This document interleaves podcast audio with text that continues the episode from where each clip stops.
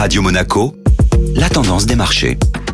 Radio Monaco, la tendance des marchés avec Société Générale Private Banking. Aurélie Lombardo, bonjour. Bonjour Benjamin. Les bourses européennes ont clôturé la journée de mardi à l'équilibre. En effet, l'indice Eurostock 50 a terminé sa séance à moins 0,04%. On peut noter les bons résultats de la société Engie qui a clôturé à plus 3%. Pour son premier trimestre de l'année, le fournisseur d'énergie a en effet enregistré un chiffre d'affaires en hausse de 2,3%. A l'inverse, Iliad, la maison mère de Free Telecom, a décroché de près de 10% après avoir dévoilé un premier trimestre légèrement en dessous des attentes des analystes. Outre-Atlantique, un nouveau géant des médias devrait émerger. Les groupes américains AT&T et Discovery ont annoncé avoir conclu un accord dans le but de fusionner leur activité de médias et créer ainsi un groupe de divertissement indépendant. AT&T détient notamment HBO, CNN et depuis 2018 les studios Warner. L'objectif de cette fusion est de créer un nouveau géant de la vidéo à la demande capable de concurrencer Netflix, Amazon Prime ou bien encore Disney+.